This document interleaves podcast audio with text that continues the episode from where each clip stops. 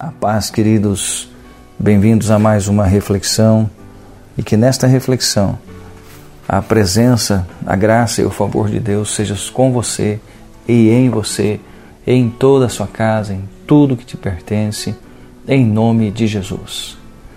Que você cresça no conhecimento e na intimidade, na proximidade com Deus. João 6,20 diz: Jesus falando, Sou eu, não temais. Vamos lá? Você já se cobriu com o cobertor naquela noite em que se assustou e ficou com medo? Pois é, eu já fiz isso. Quando criança, parece que o meu cobertor tinha superpoderes, né? Eu tinha receios e hum, temores, medo, e quando eu me cobria, o medo ia embora. Já passou por noites em que parece ter visto um fantasma, quando parece que algo está se aproximando de você e isso te gera medo? Pois bem, para cada dia do ano, Deus deixou escrito um, uma vez para cada dia do ano: não temais.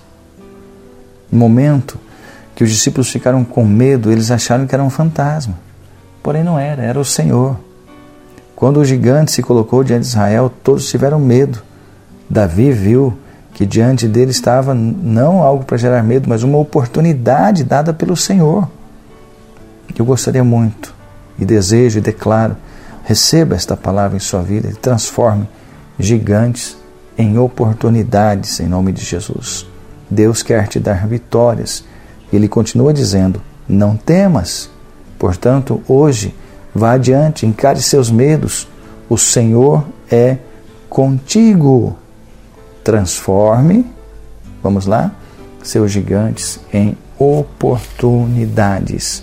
Sou eu não temais, Jesus está te dizendo. Oremos. Senhor, nos ajude a nós vivermos o que nós estamos lendo aqui hoje, ouvindo. Pai amado, que nós possamos transformar todos os gigantes que se colocam diante de nós em oportunidades para sermos ainda melhores, Pai, para sermos vencedores.